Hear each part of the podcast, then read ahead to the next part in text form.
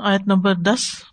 إذ جاءوكم من فوقكم ومن أسفل منكم وإذ زاغت الأبصار وإذ زاغت الأبصار وبلغت القلوب الحناجر وتظنون بالله الظنونا اور یاد کرو وہ وقت جب وہ دشمن تم پر تمہارے اوپر سے اور نیچے سے چڑھ آئے تھے، اور جب خوف سے آنکھیں پتھرا گئی تھی اور دل حلق تک پہنچ گئے تھے، اور تم اللہ کے بارے میں طرح طرح کے گمان کر رہے تھے، مسلمانوں کو وہ وقت یاد کروایا جا رہا ہے کہ یاد کرو جب وہ وادی کے بالائی حصے سے اور نشیبی حصے سے آئے اور آنکھیں سخت حیرانی اور دہشت سے پھٹ گئی تھی کہ یہ کیا ہو گیا۔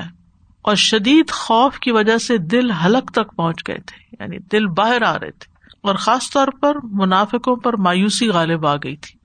اور بہت باتیں کرنے لگے، اور اللہ تعالی کے بارے میں برے برے گمان کرنے لگے کہ وہ اپنے دین کی مدد نہیں کرے گا، اور وہ اپنے کلمے کو غالب نہیں کرے گا۔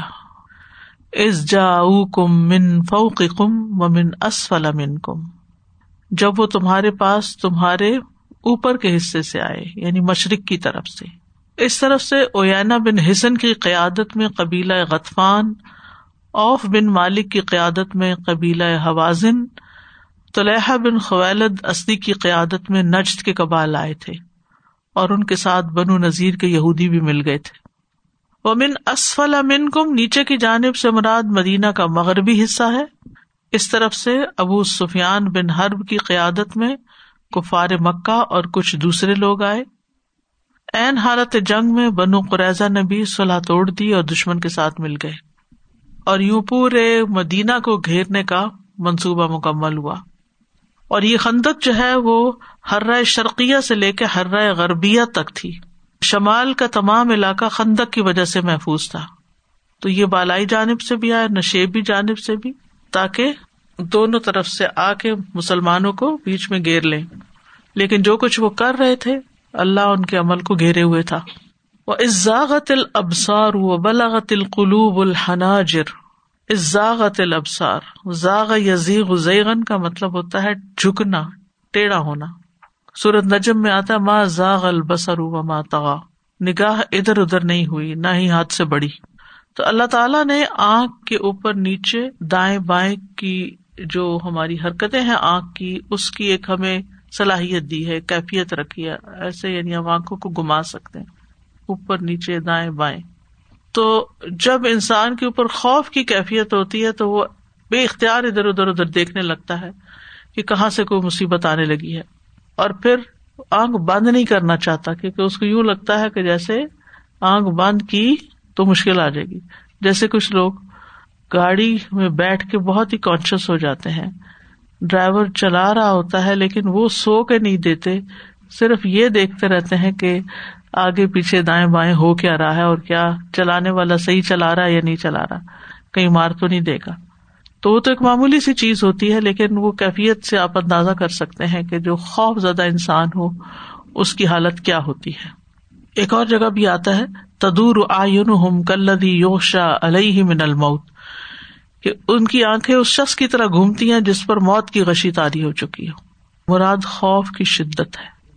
موت کے وقت بھی ایک خوف ہوتا ہے۔ تو نگاہیں جو خوف زدہ تھی تو ہر چیز سے ہٹ کر صرف دشمن کو دیکھ رہی تھی صرف اسی طرف توجہ کر رہی تھی کہ کہاں سے کوئی مشکل آ سکتی ہے۔ وہ بلاغت القلوب الحناجر اور حناجر ہنجرا کی جمع ہے۔ ہنجرا حلق کے آخری حصے کو کہتے ہیں، نیچے ڈاؤن۔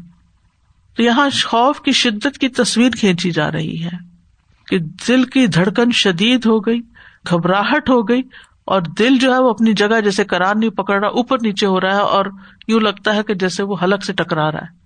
یعنی دل اپنی جگہ سے ہٹ گئے۔ اور یہ بھی شدت خوف کے لیے مثال بیان کی جاتی ہے۔ بکائی کہتے ہیں، ہو سکتا ہے کہ تشبی کی بجائے حقیقت ہو کہ انسان کے پھیپڑے پھول جائیں اور دل کو آگے کی طرف دھکیل دیں۔ وہ تزن بلّہ زنون اور تم اللہ کے بارے میں بہت زیادہ گمان کرنے لگے یعنی برے گمان۔ زن کی جمع ہے زنون، زن مصدر ہے۔ کلیل اور کثیر ہر طرح کے گمانوں کے لیے بولا جاتا ہے۔ لیکن جمع کے سیکھے کے ساتھ اس لیے آیا کہ گمانوں کی مختلف اقسام تھی یعنی اگر خالی زن بھی کہتے تو ٹھیک تھا، لیکن جنون اس لیے آیا کہ کئی گمان تھے اور ان گمانوں میں اختلاف بھی تھا۔ اور یہ اسی حساب سے ہر شخص کا گمان تھا جتنا اس کا ایمان کبھی یا کمزور تھا۔ یعنی ایمان اور نفاق کے اعتبار سے لوگوں کے اندر طرح طرح کے گمان تھے۔ کیسے؟ بعض لوگوں کا یقین پہلے سے بھی زیادہ بڑھ گیا۔ وہ مشکل میں پڑے، ان کو اللہ کی مدد کیسا یقین تھا کہ وہ اور زیادہ اللہ کی مدد کا بھروسہ ان پہ ہو گیا اور اعتماد بڑھ گیا۔ کچھ لوگ ثابت قدمی اور دین میں کمزور تھے اور کچھ ایسے تھے جو صرف سامنے اسلام کا اظہار کرتے تھے یعنی منافق تھے، اور اپنے کفر اور نافرمانیوں کو چھپاتے تھے، وہ منافق تھے۔ تو ان لوگوں کا گمان کیا تھا کہ جنگ کا پلڑا مسلمانوں کے خلاف پلٹ جائے گا۔ وہ تزن اب اللہ جنون یعنی اللہ کے وعدے کے متعلق بدگمانیاں، خاص طور پر منافقین کی۔ جبکہ اس کے برعکس مومنوں کا اچھا گمان کرنا، حسن زن رکھنا، کیونکہ صورت الحضاب میں آگے جا کے آتا ہے المؤمنون الحضاب قالو حاضا ما اللہ رسول ایسا تو ہوگا۔ جب مومنوں نے کفار کے گروہوں کو دیکھا تو کہنے لگے، یہ وہی ہے جس کا اللہ اور اس کے رسول نے ہم سے وعدہ کیا تھا۔ وہ صدق اللہ و رسول، اللہ اور اس کے رسول نے سچ ہی کہا وہ ماں زیادہ اللہ ایمان و تسلیمہ اور اس بات نے انہیں ایمان اور سپردگی میں اور زیادہ بڑھا دیا۔ اس کے برعکس صورت عمران میں منافقین کے گمان کے بارے میں آتا ہے یزن اب اللہ غیر الحق ضن الجاہلیہ۔ وہ اللہ کے بارے میں ناحک جاہلیت کا گمان کر رہے تھے۔ سورت الفتح میں آتا ہے ازانی نب اللہ ضن سو علیہم دا ارت السو جو اللہ کے بارے میں گمان کرنے والے ہیں، برا گمان انہیں پر بری گردش ہے۔ تو اس آیت سے کچھ باتیں ہمیں پتہ چلتی ہیں۔ پہلی بات تو یہ کہ اللہ کی مدد صرف تمنا سے نہیں آتی، کہ بس ہمارا خیال ہو اور بس ہم جو سوچتے ہیں ایسے ہی ہو جائے، بلکہ پہلے آزمائش آتی ہے۔ کھڑے کھوٹے کو پرکھا جاتا ہے، پھر جو ثابت قدم رہتا ہے، اللہ کی مدد اس کو آ جاتی ہے۔ یعنی انسان جب دین کی طرف آتا ہے اور اس کو کوئی مشکل پڑتی ہے، تو دو طرح کے لوگ ہوتے ہیں۔ ایک وہ ہوتے ہیں جو کہتے ہیں کہ یہ تو ہمیں پہلے ہی پتا تھا کہ یہ مشکلات آئیں گی، لیکن ہم ان مشکلات کی وجہ سے اس راستے کو چھوڑنے والے نہیں ہیں۔ دوسرے وہ لوگ ہوتے ہیں جو مشکلات آتی تو کہتے ہیں کہ ہم نے تو سنا تھا کہ دین کے رستے پہ چلنے سے دین دنیا دونوں آسان ہو جاتے تو ہماری تو زندگی اور مشکل ہوگی، لہٰذا ہمارا نہیں خیال کہ ہم اس رستے پہ چل سکے انہوں نے اس وقت کا انتظار ہی نہیں کیا کہ جب تنگی سے نکلنے والے تھے اور مدد آنی ہی آنی تھی، کیونکہ اللہ کا وعدہ ہے۔ لیکن اس وقت تک بہت کم لوگ پھر ثابت قدم رہتے۔ لوگ اس سے پہلے ہی پیچھے ہٹ جاتے۔ یہ بہت مشکل راستہ اس پہ ہم نہیں چل سکتے۔ ہم جیسے لوگ دنیا دار لوگ، کیوں بھائی آپ کیوں دنیا دار ہیں؟ آپ نے دنیا میں رہنا ہے ہمیشہ جو اپنے آپ کو دنیا دار بنایا ہوا ہے۔ کیوں آپ نے دنیا سے اتنا دل لگا رکھا ہے؟ کیوں بھولے ہوئے اپنے انجام کو؟ یعنی اس طرح کہنے سے ہماری جان چھٹ تھوڑی جائے گی کہ ہم اپنے آپ کو کہہ دیں ہم تو دنیا دار لوگ ہیں اور ہم وہ نہ کریں جو ہمیں کرنا چاہیے۔ ہمیں تو اللہ کا بندہ بن کے رہنا ہے۔ اور جو اللہ ہم سے چاہتا ہے وہ کرنا ہے۔ جس سچویشن میں جو وہ چاہتا ہے وہ کرنا ہے ہم نے۔ تو بات یہ ہے کہ اس طرح کے واقعات انسان کی ایمان کی آزمائش ہوتے ہیں۔ سورت العنکبوت میں آپ پڑھ چکے ہیں نا؟ احس بننا سو یقول منا وہ ہم لافتن کیا لوگ سمجھتے ہیں کہ وہ اسی پہ چھوڑ دیے جائیں گے کہ وہ کہتے ہیں ہم ایمان لائے اور ان کی آزمائش نہیں ہوگی؟ جو نان مسلم کنورٹ ہوتے ہیں، مسلمان ہوتے ہیں، آپ دیکھیں ان کے بھی امتحان آتے ہیں۔ تو ان کو بھی اس وقت یہی سمجھانا چاہیے کہ اس رستے میں اللہ تعالیٰ کھڑے کھوٹے کو آزما کے دیکھتا ہے کہ کون سچا ہے۔ ورنہ تو ہر شخص اٹھ کے اسلام کا دعوی کر دے تو وہ اس انتظار میں نہ رہے کہ ہم مسلمان ہوں گے تو پھر مسلمان ہمیں سپورٹ دیں گے تو ہمارے لیے زندگی پہلے سے آسان کیونکہ کچھ لوگ جس دین میں ہوتے ہیں، اس کی مشکلات سے بھاگ کر مسلمان ہوتے ہیں کہ یہ بڑے اچھے لوگ ہیں، یہ ہمیں پناہ دیں گے۔